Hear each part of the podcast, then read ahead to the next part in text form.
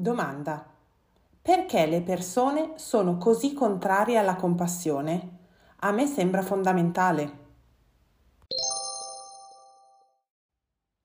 Forse per la resa effettiva che spesso la compassione assume nell'esperienza del quotidiano, quando è velatamente intrisa di aggressività, biasimo, condiscendenza. La compassione pura è il sentimento di pietà verso chi è infelice, verso i suoi dolori, le sue disgrazie e i suoi difetti. È la partecipazione alle sofferenze altrui. Quindi è un atto di grande umanità e empatia.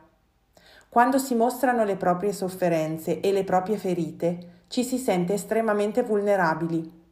Anche il solo timore di poter ricevere, invece che la dichiarata compassione, una qualsiasi delle altre entità di cui sopra mascherate, fa sì che si rifiuti d'abitudine quel nobile sentimento e lo si svaluti allontanandolo.